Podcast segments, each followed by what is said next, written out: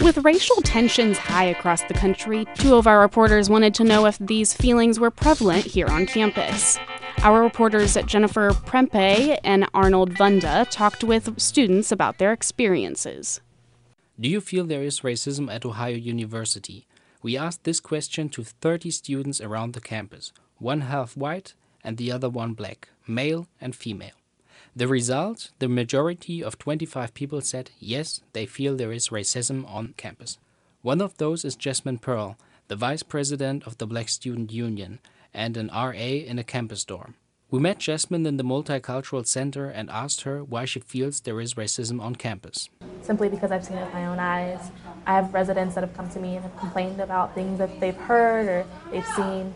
I've had residents say to me that they've been called like a girl that was walking home at night. And she was called the N-word by students that were in a house having a party.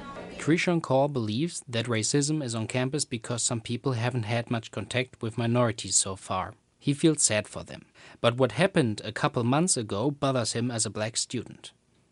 Just seeing things like the wall be desecrated and have a, like a person hanging from it and racial comments being written all over it just shows that someone or a group of people out there are kind of racist. The president of the International Student Union, Hashim Pashtun, also noticed racism and says, at every institute and every place where there's uh, people from different backgrounds and diverse cultures, racism kind of comes up naturally. That's why Hashim says the question shouldn't be, is racism here?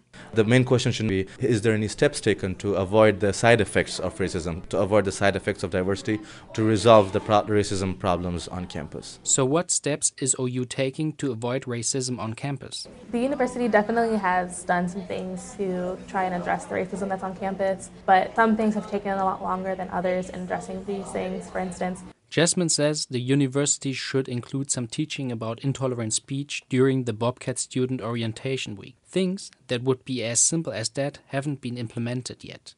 Doctor Sherry Clark is the Vice Provost for Diversity and Inclusion. She says the university is making progress. We're doing so many initiatives. We have a Diversity Advisory Council.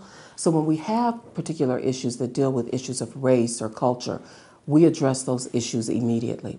The president has formed a new diversity task force where students, faculty, staff, alumni are all coming together to talk about issues of diversity. She also says a big part of Ohio University's work is to make sure that the students get taught about other cultures. We're exposing people to differences, different personalities, different backgrounds, different points of view, so that you have a comfort level when you leave here of dealing and working in a place where people are different from yourself. And more. Doctor Clark highlights the student ambassadors.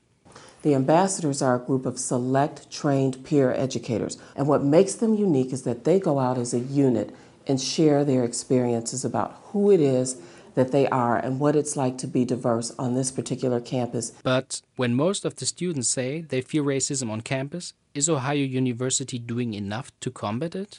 I don't know if it's enough. In my opinion, we can always be doing more. So there should be things coming out of the faculty. There should be programming and services coming with the deans and the administration. Doctor Clark also feels more can be done. So do we need to do more? Of course we do.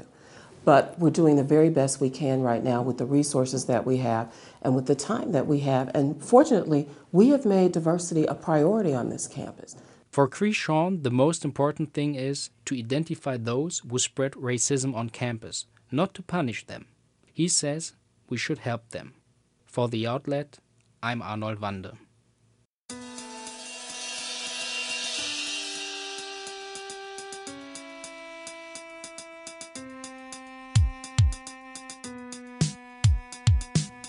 That's it for our show this week. Thanks for joining us.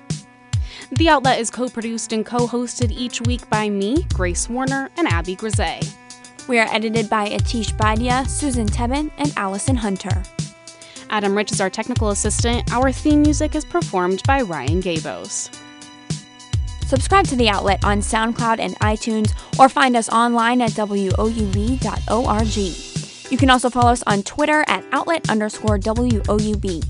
We'll be back after the new year with more stories from the Athens and Ohio University communities. Have a great holiday, and thanks for listening.